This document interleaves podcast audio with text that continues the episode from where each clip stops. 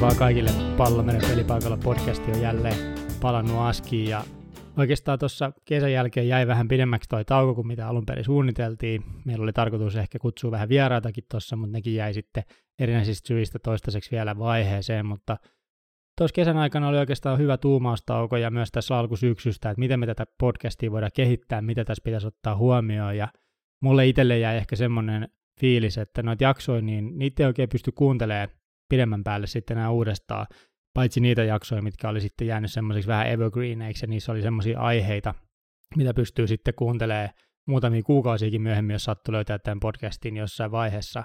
Niin ehkä tässä nyt sitten syksykaudella niin keskitytään enemmän semmoiseen, mitä pystyisi kuuntelemaan vähän pidempään, mistä voisi olla hyötyä vähän pidemmälle ajalle. Ja mä näkisin, että kyllä tämmöinen, niin kuin, tämän eka jakso aihe on siis nämä NHLn kausiennakot, Mä taidan tehdä näitä kaksi kappaletta. Ensimmäinen on itäisestä konferenssista, niin nämä voi olla semmoista kamaa, mitä sä pystyt kuuntelemaan myös pitkin kautta. Ehkä vähän arvioimaan sitä, että jos satut eksymään linjoille jossain alkukaudesta tai jopa loppukaudesta, niin pystyy kuuntelemaan sitä, että missä silloin mentiin ja mitä odotettiin. Ja mä oon kerännyt tähän nyt ESPNn kausiennakoiden pohjalta nämä jutut. Mun täytyy itse sellainen disclaimer antaa, että mä en ole välttämättä se suurin lätkätietäjä ja suurin lätkäasiantuntija, mutta ei se haittaa mitään, kun muut on pystynyt näitä katsomaan. Ja nyt mä pystyn kertoa teille, että missä mikäkin joukkue menee tässä itäisessä konferenssissa. Eli oikeastaan tässä tämä ei ole niille, jotka on niin fanaattisia, jotka tietää tosi paljon lajista. Voi tulla aika paljon tämmöisiä juttuja, mitä tiedätte jo. Mä oon itse huomannut sen NFLn kohdalla, että jos mä kuuntelen NFL-podcasteja, mitä Suomesta löytyy tosi hyviä, mutta mä monesti huomaan, että mä tiedän niin jutut jo, Toki ne onnistuu välillä heittää jotain uuttakin, mutta mä en usko, että mä nyt pystyn tuomaan sille suurelle lätkäfonille NHL-tietäjälle välttämättä mitään hienoa, mutta toisaalta niille taas, jotka ei seuraa niin paljon, niin tämä voi olla riittävän matalan tason juttua, eikä mene niin detskutasolle per joukkue, jolloin sä saat hyvän käsityksen, nopeasti pystyt kuuntelemaan läpi, että mitä missäkin joukkueessa tapahtuu ja ketkä on niitä kovia ja ketkä on niitä ehkä huonompia. Mutta semmoisella olisi tarkoitus lähteä ja tosiaan tervetuloa nyt tälle syyskaudelle meidän matkaan. Jaksoja saattaa tulla vähän harvemmin kuin tähän asti, ehkä kerran kuukaudessa, ehkä kerran viikossa. Katsotaan vähän, miten menee, saadaanko jotain vieraitakin tuotua mukaan, mutta hei, näillä lähdetään. Tervetuloa oikein paljon mukaan. Ja aloitetaan sitten käymään läpi tätä Eastern Conferencea NHLstä kausi 2019-2020 starttaa tosiaan kolmas päivä kymmenettä.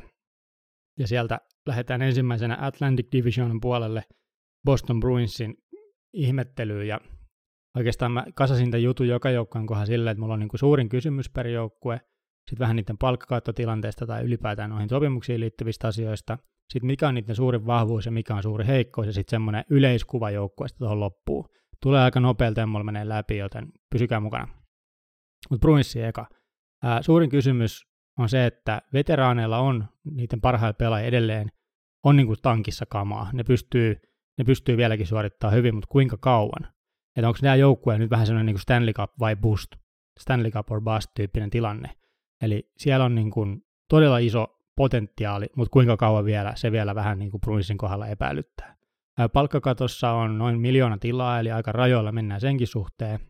Mutta sitten kun mietitään, missä Bruins on hyvä, niin niillä on erityisesti tämä 5 vastaan 5 puolustuspelaaminen selkeä etu. Eli, eli Bruinsia voi hyvin syyttää tai hyvin kutsua tämmöisen niin huippupuolustusjoukkueeksi. Mutta sitten tosi jännästi, kun katsoo viime kauden statseja, niin siellä alivoimapelaaminen on suuri heikkous. Toki sitten kun katsoo niitä playoff-suoritusta, niin mielettömän kovalta tasolla vedettiin taas siellä, mutta miten sitten kauden mittaan näissä normaaleissa runkosarjapeleissä, vähemmän merkityksellisissä peleissä, niin sinne saattaa niitä ylivoimamaaleja sitten vähän enemmän lipsua sisään. Kokonaisuutena tuo Bostonin jengi on todella kova, ne todellakin haastaa nyt Stanley Cupista myös tällä kaudella. Sitten seuraavaksi Buffalo Sabres. Ää, niillä on mielenkiintoinen tilanne, että suurin kysymys liittyy tähän, että miten niiden uudella päävalmentajalla Ralph Krugerilla tulee menemään. Sillä on mielenkiintoinen historia, se on ollut Sveitsin maajoukkueen sekä sitten tämän Team Europein valmentaja 2016 World Cup of Hockey, joka pelattiin silloin. Siinä on jännä nähdä, miten päävalmentaja Krugeri sitten pärjää siellä Buffalon peräsimessä. Ja oikeastaan jos katsoo niitä palkkakattoa, niin ensi kaudella niillä on vain yhdeksän pelaajaa sopparialla. Että siellä on tosi paljon varaa liikutella, tosi paljon varaa tehdä niin kuin erilaisia muuveja, liikutella perimerkkejä toiseen suuntaan, tähän suuntaan, palkata nykyisiä, antaa niiden mennä pois ja rakentaa sitä joukkuetta. Eli ne vähän hakee vielä suuntaan, ne ei ole kovinkaan lukittuja tulevaisuutensa kannalta. Mutta sitten toki, jos katsotaan suurinta vahvuutta, niin sellaiset peruspalikat on tosi hyvin kunnossa. Jack Eichel, Rasmus Dahlin ja Jeff Skinner on semmoisia palasia, mistä ne pystyy varmasti saamaan runsaastikin hyötyä tulevaisuudessa. Ne on hyvin semmoisia building blokkeja tuolle joukkueelle. Mutta sitten kuitenkin suurin heikkous taas joukkueella, niin hyökkäyspääsyvyys. Ää, ykköskenttä on tosi kova, mutta sitten sen jälkeen on, niin kuin se taso tippuu todella roimasti. Eli, eli siellä saattaa joutua liikaa kantaa vastuuta tietyt kaverit. Ja kyllä niin kuin Buffalon kohdalla, että vaikka siellä nyt näitä tiettyjä hyviä merkkejä on olemassa, niin ne on edelleen yksi tämän sarjan huonoimmista joukkueista. Varsinkin sitten tuolla idässä, jos miettii, niin jäävät varmasti sinne ihan pohjalle, ellei jotain yllättävää pääse käymään. No, mutta sitten oli Detroit Red Wings, ja Detroit on ollut, tai Detroit pitäisi varmaan paremmin lausua, niin ne on oikeastaan semmoinen joukkue, että milloin ne oikein palaa gloriaa. Steve Eiserman on tullut nyt vetämään niin sanotusti organisaatiota, general managerin hommaa, ja siinä nyt varmaan kestää jonkun aikaa, kun Hollandin jäljiltä, jos miettii tätä palkkakattoasiaa, niin edellisen GM jäljiltä. Siellä on seitsemän pelaajaa, joilla on tämmöinen no trade-pykälä, eli heitä ei saa trade pois, toki tietyillä ehdoilla sitten myöhemmin, mutta kuitenkin ovat sille lukittuja joukkueeseen, eli siellä on paljon tekemistä sen kanssa, että tietyt pelaajat on aika pitkälti kiinni joukkueessa. Mutta sitten kun katsoo niiden vahvuutta, niin nyt maltti on valttia, pidetään niin kuin annetaan Isermanin rakentaa rauhassa. Nyt ei oikeastaan muuta vaihtoehtoa, mutta nyt niillä on myös varaa siihen, koska odotukset on alhaalla, niin siitä tulee samalla niiden vahvuus. Sitten kun miettii heikkoutta, niin Detroit ylipäätään aika huono puolustuspäässä. Siellä ei ole hirveän hyviä pelaajia, eikä siellä ole hirveän hyvin mitään nimimiehiäkään. Ja nyt kun miettii sitten ylipäätänsä Detroitia kokonaisuutena, niin ne on aika pahasti vielä kesken, mutta Isermanin kautta varmasti sieltä päästään vielä niin takaisin Gloriaan, mutta siinä voi kestää aika kauan, joten nyt ei mitään suuria odotuksia vielä voida Detroitin suuntaan asettaa. Sitten Florida Panthers, tämä on meikäläisen oma suosikkijoukkue, näistä mä tiedän kaikkein eniten, ja oikeastaan tämä oli mainittu myös ESPNllä, mutta tämä Joel Quenvillin saapuminen päävalmentajaksi, niin mikä sen todellinen vaikutus on? Eli se on suurin kysymys Panthersin kohdalla ehdottomasti, ja sitten kun miettii, niin todella paljon talenttia rosterissa, niin nyt olisi aika ulosmitata. Mutta saako se Quenville sen aikaiseksi, miten jätkät vastaa siihen huutoon, se on niin aika iso, iso kysymysmerkki. Ää, palkkakatossa ei ole kauheasti tilaa noin puolitoista miljoonaa, mutta sitten ensi kaudella siellä päästään kuitenkin irti Hoffmanista ja Dononovista, jos on tarpeen, eli liikkumisvaraa on myös siellä, että niin kuin aivan karmeita lukittautumista ei ole sopimuksia. Jos taas sitten katsoo Panthersin vahvuutta, niin selkeästi tämä menee niin, että maalinteko on se vahvuus, siellä on todella paljon hyviä pelaajia, jotka tekee paljon maaleja, mutta sitten taas kun mennään heikkouden puolelle, niin puolustuksessa on sitten heikkoutta. Ää, toki nyt kun Bob Rowski tuli maalivaiheeksi, auttaa tosi paljon, Coach Q itse auttaa tosi paljon, mutta tosi paljon on myös parantamisen varaa. Eli se, nä- se nähtävästi on näin, että Panthersilla niin kuin hyökkäyspää toimii, mutta puolustus ei välttämättä niin hyvin, mutta sitten jos tämä puolustus alkaa toimimaan, niin tästä voi tulla tosi hyvä joukkue. Ja varmasti ne haastaa ihan hyvin siellä itäisessä konferenssissa, mutta kun on katsonut tuota historiaa, se rosteri ei kuitenkaan mitenkään älyttömästi on muuttunut, niin no, Saas nähdä, mihin lopulta sitten Panthersilla riittää, mutta ei playerit mikään mahdoton ajatus ole tuolle joukkueelle. Sitten olisi Montreal Canadiens, ja tämä oli semmoinen joukkue, josta niin kun ei oikein ottanut selvää noissa ennakoissa, kun luki, että mikä se niiden meininki on, ja että niiden suurin kysymys onkin just se, että ne on niin epäselvä joukkue, että ota nyt sitten selvää, että onko ne hyviä, onko ne huonoja vai mitä siellä oikein tapahtuu, että missä on todellinen taso ja potentiaali, niin se on vielä vähän remains to be siinä tasolla. Palkkakatos niillä on 6 miljoonaa tonttia, joten liikkumisvaraa on. Ja sitten jos miettii taas suurinta vahvuutta, niin sieltä yleensä nousee tämä carry price, maalivahtipeli ylipäätänsä niin suurimpana vahvuutena. Eli siihen ne voi luottaa. Mutta sitten taas, jos sä mietit heikkoutta, sä mietit mitä ne yritti kesällä tehdä, eli haavi, haavitella tota Sebastian Ahokin sinne, ne on vähän pakkopeluttanut Jonathan Druinia sentterinä, niin siitä näkee sen hyvin, että niillä on senttereissä tosi paljon tekemistä. Ja se on niin kuin, totta kai todella tärkeä pelipaikka, joten siinä on ikävä paikka olla vähän niin kuin hukassa, jos näin voi sanoa. Eli summa summarum, Canadiens on hyvä, mutta samalla aika arvamaton joukkue. Ää, sanotaan näin, että keskikastiin pitäisi näitä asettua aika sillä niin kuin normaalissa tilanteessa. Sitten tulisi ottava Senators, toinen kanadalainen joukkue, ja nämä on todella huonoja, ja se suurin kysymys onkin se oikeastaan, että kuinka huono ne lopulta voi olla. Niiltä odotetaan todella vähän, ja, ja tota, niiden ongelmaton palkkakaton, palkkakaton kanssa on aika lailla käänteinen, että ne, niillä on jopa 15 miljoonaa tämmöistä kuollutta rahaa vaan nostamassa ne yli sen palkkalattian, se on vähän hullu tilanne koko joukkueella. Ää, jos miettii niiden suurinta vahvuutta, niin ainoa on se, että nyt ei ole mitään odotuksia, nyt on maltti valttia, ehkä joskus tämä kääntyy, mutta sitten samalla se heikkous, niin niitä on niin paljon alkaen maalivahtipelistä ja loppuen siihen, että niillä on koko liigan vähiten pidetty omistaja, jne, jne, niin tämä ei kyllä hyvältä vaikuta, mutta tulevaisuus, se voi aina olla kirkkaampi kuin tämä päivä, Ottava todennäköisesti pääsee varaamaan korkealla, jos ei lotossa käy huonosti, niin saattaa päästä varaamaan ihan ekana. Mutta tota, Ottava on surkea jengi, sen voi niinku statementtina heittää täältä. Sitten olisi Tampa Bay Lightning, ja oikeastaan Tampa on tämän liigan varmaan paras joukkue. Aika moni uskoo siihen, että Tampa on mestari, aika moni uskoo siihen, että ne on ainakin tämän itäisen konferenssin ykkösiä. Mutta se suurin kysymys on siinä, että miten ne pääsee yli tuosta Kolumbuksen nöyrytyksestä. Ne tuli playereihin ja sitten ne hävisi 4-0. Ne ei voittanut yhden yhtään matsia Kolumbusta vastaan ja maaliero oli ihan karmea. Mä sanoin siinä meidän Stanley Cup playoffi ennakkojaksossa, että mulle mitään, mikään ottelupari ei ole niin selvä kuin tämä Tampa Columbus Tampa hyväksi. Ja mä olin aivan väärässä. Se oli suorastaan noloa myös mulle. Niin se oli noloa myös Tampalle, joten siinä, että miten ne pääsee yli siitä, onko rivit kerätty, onko ne nielly ylpeytensä, ja nyt ne lähtee niin kuin todella tekemään duunia ja luottaa siihen, että tämä kyllä tästä lähtee vielä, mutta epäselvyyksiä loppujen lopuksi joukkueesta tosi vähän pois lukien toi, eli se on ehkä ainoa sellainen suuri kysymys. Jos sä mietit palkkakattoa, niin se on lyöty ihan tappiin, mutta niin se pitääkin, jos sulla on parhaat pelaajat. Ja sitten jos sä mietit sitä suurinta vahvuutta, niin totta kai se on se syvyys. Siellä on joka osa-alueella loistavia pelaajia ketjusta toiseen, pakkiparista toiseen, että se on niin ihan älyttömän loaded se niiden rosteri. Mutta sitten jos sä mietit sitä suurinta heikkoutta tai mikä se edes voisi olla, niin ei ne ole menestynyt siellä playoffeissa. Et jostain syystä sitä ei nyt nähdä sitä playereissa-menestymistä, ja tosi hyvänä oikein niin kuin kirja, oppikirja esimerkkinä on toi viime kauden sulaminen. Mutta summa summarum, runkosarjassa Tampan pitäisi olla heittämällä idän ykkönen ja varsinkin tämän oman divisioonansa ykkönen. Sitten olisi vielä Toronto täältä Atlantikin puolelta, ja Torontolla oikeastaan se suurin kysymys on siinä, että mitä ne teki nyt kesällä tai ylipäätänsä on niiden palkan kanssa – Niillä on kolmeen pelaajaan löyty 33 miljoonaa rahaa kiinni, ja se tuntuu, että se rosteri on lyöty, niin kuin, että se on tasan nyt hyvä ja huipussaan, mutta tulevaisuutta on ehkä uhrattu aika paljon sen eteen. Eli miten käy sitten sen kanssa, kun esimerkiksi niillä on palkkakatto tapissa, ja niillä on todella väkivahva top kutonen niin kuin maalinteossa, Auston Matthewsit, William Nylanderit, John Tavaresit, Kasperi Kapaset, Mitchell Marnerit, etc. etc. Sieltä löytyy niin kuin top kutosessa on älyttömän kovia miehiä, pelaajia, mutta sitten kun sä katsot suurinta heikkoutta, niin sen jälkeen sitten se alempi kuusikko ei ehkä ole niin hyvä kuin mitä taas näillä muilla verrokkijoukkueilla, just jollain Tampalla ja vaikka Bruinsilla on.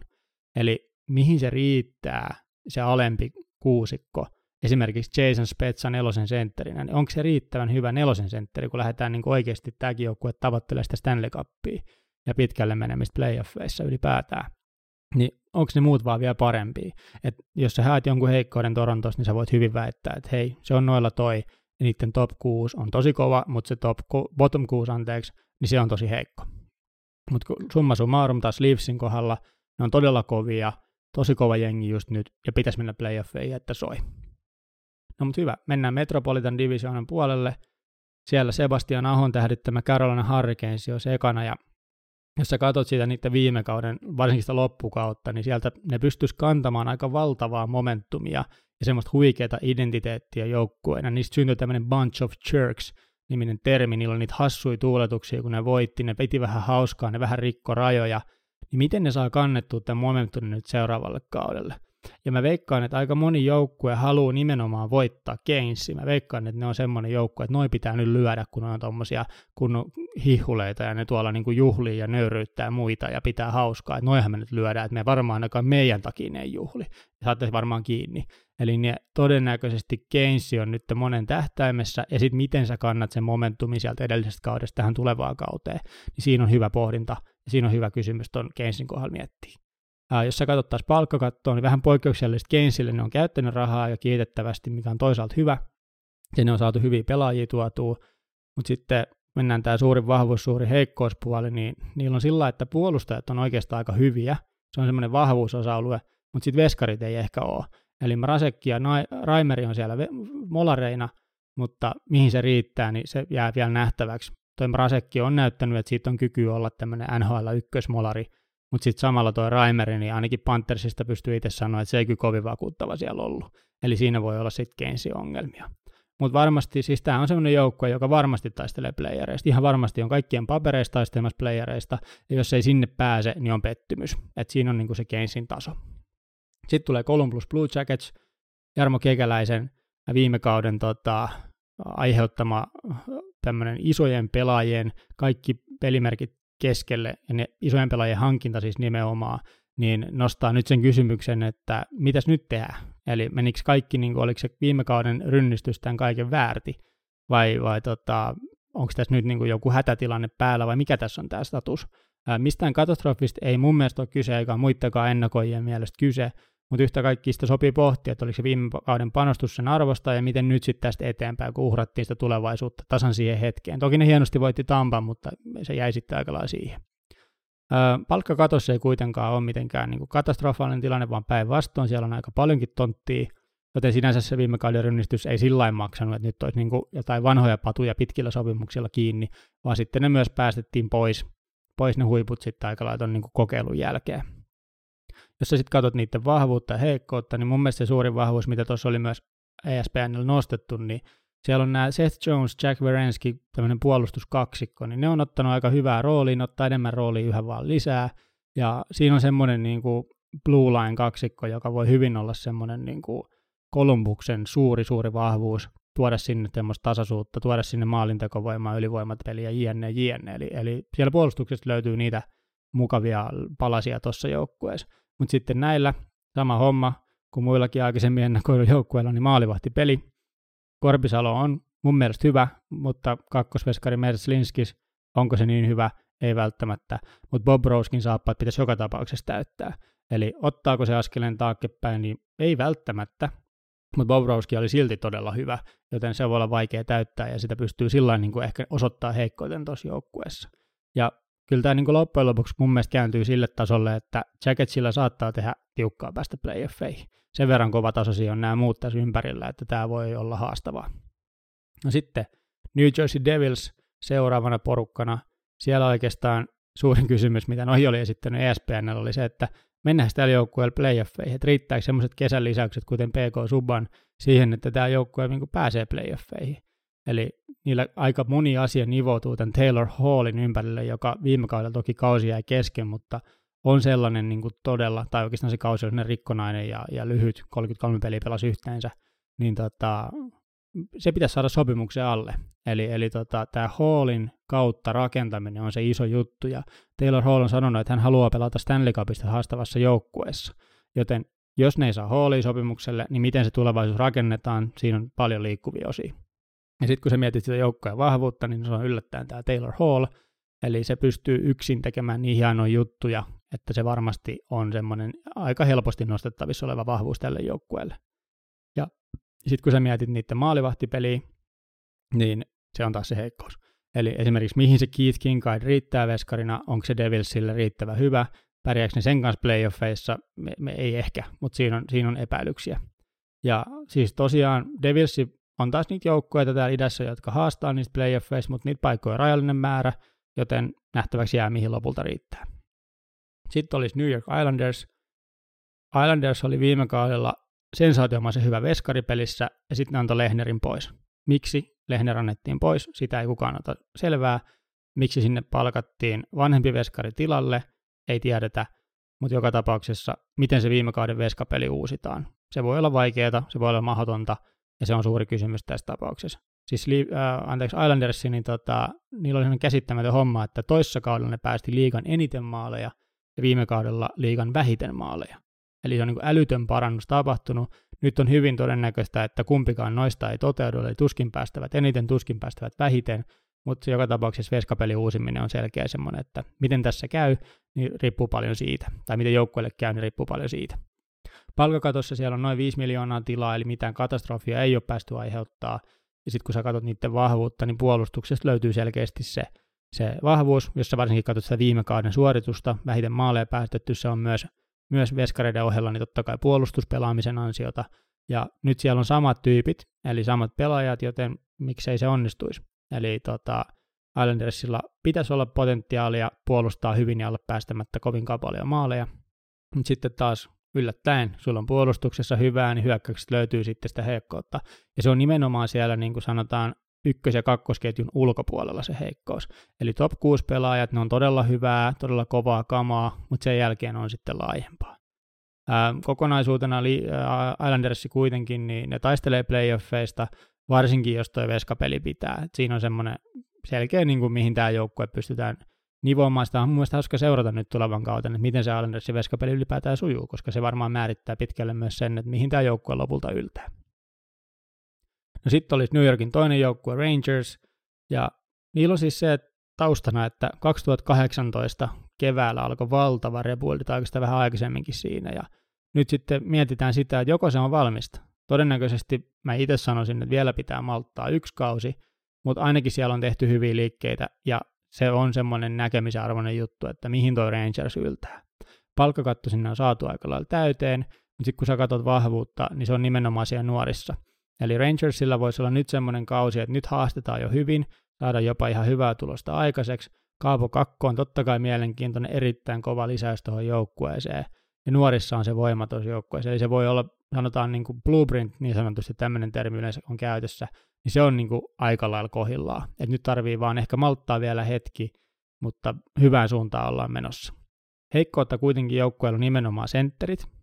Mika Chibaneijanin takana ei ole vielä niin kovin ihmeellisiä kavereita tarjolla, joten sieltä löytyy he, mun mielestä aika helpostikin nostettava Rangersin heikkous.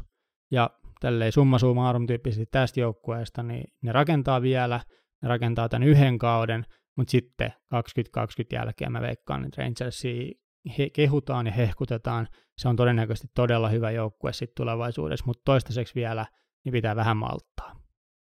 Sitten olisi Philadelphia Flyers, Flyers oli viime kaudella valtava pettymys, odotettiin paljon enemmän siis mihin pystyivät, ja Flyersin kohdalla aina tämä maalivahtipeli kaudesta toiseen, ottelusta illasta toiseen on semmoinen ihmeellinen ongelmakohta, miten ne saisi sen toimii, milloin ne saisi sen toimii, ei ole todellakaan helppoa. Mutta nyt ne uskoo siihen, että se Hart, jonka ne on sinne tuonut, ja se on niinku ykkösmolari, Hartti pelaa eniten, ja Eliotti paikkailee pelaamaan ehkä noin 30 pinnaa kaudesta mutta mä vieläkin sanon, että Flyersissa on aina niin epäselvää tämä veskahomma, että ei tämä voi olla vielä ei tämä näin helposti ratkea, jotain tässä vielä käy. Mutta toivottavasti ei päädytä siihen viime kauden äh, maalivahtisirkukseen, jossa kahdeksan veskari kävi kentällä. Se olisi aivan hulvatonta, jos ne uudestaan joutuisi siihen. No, joka tapauksessa palkkakatto, se on aika täynnä, siellä on noin miltsitilaa, ja sitten jos sä katsot joukkueen vahvuutta, niin selkeästi top 6 hyökkäys on todella kovalla tasolla – siellä on Claude Giroux ja Son Couturier ykköskentässä, Voracek, James Van Riemsdyk täydentää mukavasti taustalla, ja toi on niin kuin selkeästi sellainen joukko, että toi top kutonen, se on se niin kuin y- ykkös ylivoima-tyyppinen kombo, niin se on todella kovalla tasolla. Sitten kun se mietit taas heikkoutta, niin miten nämä puolustuksen niin kuin uudistukset, mitä ne on kuitenkin tehnyt, niin miten ne puree? Eli ESPNlläkin mietittiin sitä, että onko ne vaan uusia naamoja vai onko ne oikeasti parempia naamoja. No nähtäväksi jää, mutta ainakaan mitään varmuutta siitä ei vielä ole, että se välttämättä nyt hirveästi nostaisi sitä tasoa. Ja sanotaan nyt näin, että tässä on taas yksi joukkue lisää tänne itään, jolta voidaan odottaa kovaa haastoa playoffeissa. Ne voi mennä yllättävän pitkälle, ne voi olla yllättävän hyviä, mutta myös kukaan ei olisi mitenkään valtavan niin kuin shokissa, jos ne nyt jäisi vaikka niukasti playereiden ulkopuolelle. Sen verran kovaa porukkaa täällä on nämä muutkin joukkueet. No sitten Pittsburgh Penguins, sieltä taas paikallisvastustaja. Ja oikeastaan niin kuin Pensin kohdalla niin se kysymys tulevaisuuteen tai tähän kauteen on se, että kun treidas Phil Kesselin pois ja sai ton tilalle, niin mitä siitä tuli? Mitä se, niin kuin, miten se vaikuttaa tuohon joukkueeseen? Kesseli oli kuitenkin todella merkittävä pelaaja tuolle joukkueelle. Galchenyakissa on todella paljon potentiaalia ja todellakin tässä on niin kuin todella mielenkiintoinen seurattava että miten tämä muutos tulee näkymään Penssin joukkueessa. Penssillä on palkkakaton kanssa ollut jopa vähän yli. Se saattaa olla nyt jo saatu korjattua, mutta tämän ESPN artikkelin mukaan se oli jo yli. Ja siellä sitten tietynlaisia sopimuksia saatetaan antaa, joutuu vaan antaa pelaajia pois tai teki jotain muita rosteriliikkeitä, että saadaan se palkkakatto alle. Mutta toistaiseksi tuolla hetkellä, kun ne on tota kirjoittanut, niin se oli vielä pitkällä. Ää, suuri vahvuus joukkueella, no tämä on helppo, tämän tietää kaikki, Sidney Crosby, Geno Malkin, edelleen liigan parhaimpia senttereitä, ja siellä on edelleen se Stanley Cup-potentiaali, aina kun sulla on noin kaksi sun rosterissa, ainakin mun mielestä.